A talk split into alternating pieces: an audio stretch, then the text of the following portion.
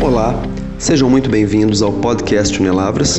Meu nome é Rafael Maluf, sou professor de psicologia do Unilavras e hoje venho informar-lhes mais sobre o tema da avaliação psicológica em tempos de pandemia de Covid-19.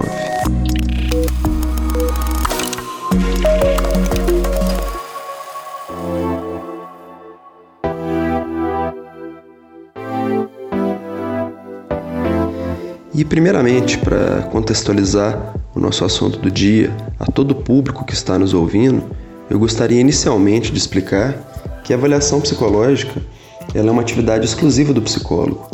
Já há 58 anos, ela é, ela é regulamentada no Brasil né, e as prerrogativas para a realização de diagnóstico psicológico né, constam da nossa lei de regulamentação da profissão do psicólogo, desde 1962. Também esclarecer a vocês que a avaliação psicológica né, caracteriza-se por ser um processo de obtenção de informações dos nossos pacientes né, e nortear a nossa tomada de decisão, uma decisão de âmbito clínico. Então hoje eu vou falar a respeito da avaliação psicológica em tempos de pandemia de Covid-19. A gente sabe que desde o começo do ano de 2020, a Organização Mundial de Saúde decretou um estado de pandemia e o maior é, complicador técnico para nós psicólogos foi o isolamento social, né? pois o nosso trabalho ele se baseia no contato, né? a necessidade de contato com a pessoa é a base do nosso trabalho. Então, muitos de nós, né, profissionais da saúde, fomos é, instigados né, a desenvolver novos métodos. Para falar assim do contexto da avaliação psicológica no Brasil, nos últimos 15 anos, foi um contexto que houve muitas mudanças. Né? Criou um sistema de avaliação de testes psicológicos, que é o famoso SATEPSI, ou SATEPSI, e é um site aberto para quem quiser consultar. E lá você pode encontrar informações sobre todos os testes psicológicos, né, os instrumentos disponíveis para uso do profissional psicólogo, né, o uso restrito do psicólogo, assim também como uma qualificação, né, um parecer do Conselho Federal se esse teste é favorável ou desfavorável ao uso profissional. E nesse contexto do sistema SATEPS, né, agora com a pandemia, a gente eu fiz uma busca e todos os psicólogos já sabem fazer a, a busca pelos testes. Nós temos testes de aplicação é, remota, né, ou seja, aplicação síncrona. O psicólogo da sua casa consegue fazer uma aplicação de teste, uma avaliação psicológica, um processo de avaliação é, por interfaces digitais. Só que isso existem alguns complicadores né, de, de, ordem técnica e também de, de, de ordem profissional.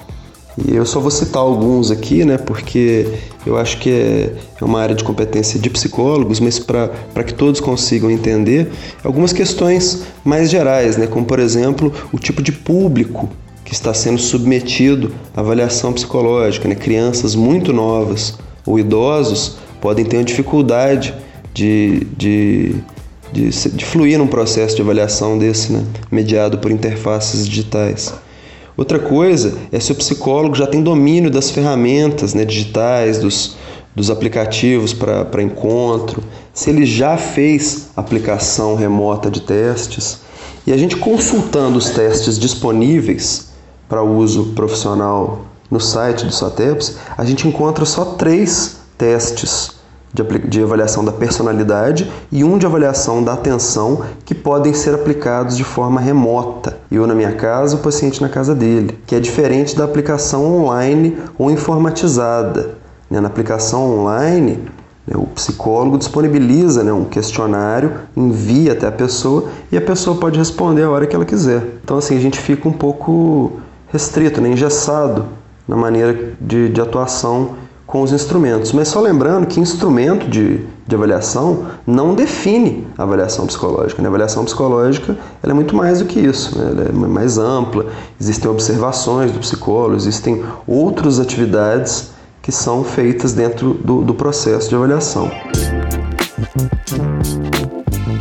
Então, visando é, organizar né, algumas informações, nortear a ação dos psicólogos nesse momento de pandemia, o Conselho Federal de Psicologia ele redigiu um documento, né, uma cartilha de boas práticas de avaliação psicológica, no qual ele, ele explica aos psicólogos da área né, as fundamentações normativas que nos, nos orientam essa, nesse momento, né? ou seja, o nosso Código de Ética Profissional, as resoluções do Conselho eh, Federal de Psicologia, principalmente a Resolução 9 de 2018, a Resolução 11 de 2018 também, que regulamentou a prestação de serviços psicológicos por meio de tecnologias da informação e da comunicação, além de algumas outras orientações, né, uma nota técnica do Conselho e também é, uma cartilha sobre saúde mental e atenção psicossocial na pandemia de Covid. Né? E como que isso afeta a nossa prática né, da avaliação psicológica remota? Né? Isso afeta porque a gente precisa conceber a urgência de se fazer a avaliação. Né? Se for algo muito urgente, como uma criança que precisa de uma avaliação para algum documento, um idoso, um senhor, dependendo da urgência da avaliação, a gente recomenda realizar via né, síncrona, de forma síncrona, ou até mesmo online. Agora, o profissional ele tem que estar ciente de que ele é responsável né, é, profissionalmente, tecnicamente, para conseguir realizar essa atividade. A pessoa tem que saber já trabalhar com o instrumento há algum tempo para se aventurar a trabalhar em instrumentos em ambiente online. Uma outra questão de ordem ética é saber se essa avaliação vai atender ao princípio da benevolência, ou seja, vai, vai fazer mais bem para o indivíduo do que mal. Né?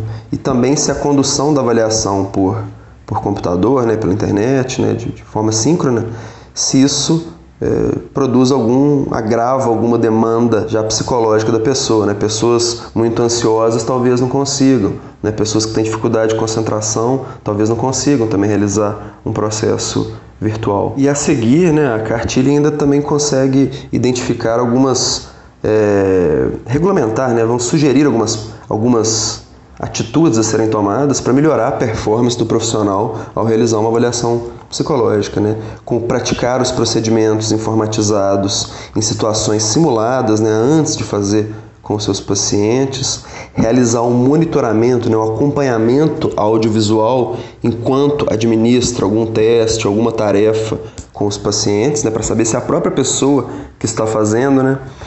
E também se atentar para o tempo de duração das sessões. Como você está mediado por computador, às vezes a noção de tempo passa desapercebida. E assim, né, pessoal, assim, para finalizar, gostaria de falar que para conduzir uma avaliação psicológica né, nos tempos de pandemia agora, são necessários alguns desses cuidados que eu citei. Né? Existe muita informação no site do Conselho Federal a respeito de avaliações psicológicas remotas. Né? A gente tem que se atentar muito para a urgência de se realizar uma avaliação psicológica no atual momento de pandemia e isolamento social, né? se a gente consegue garantir a qualidade dessa avaliação aos nossos clientes. Eu gostaria de agradecer imensamente é, ao convite do Unilavras e até uma próxima vez. Muito obrigado, até mais.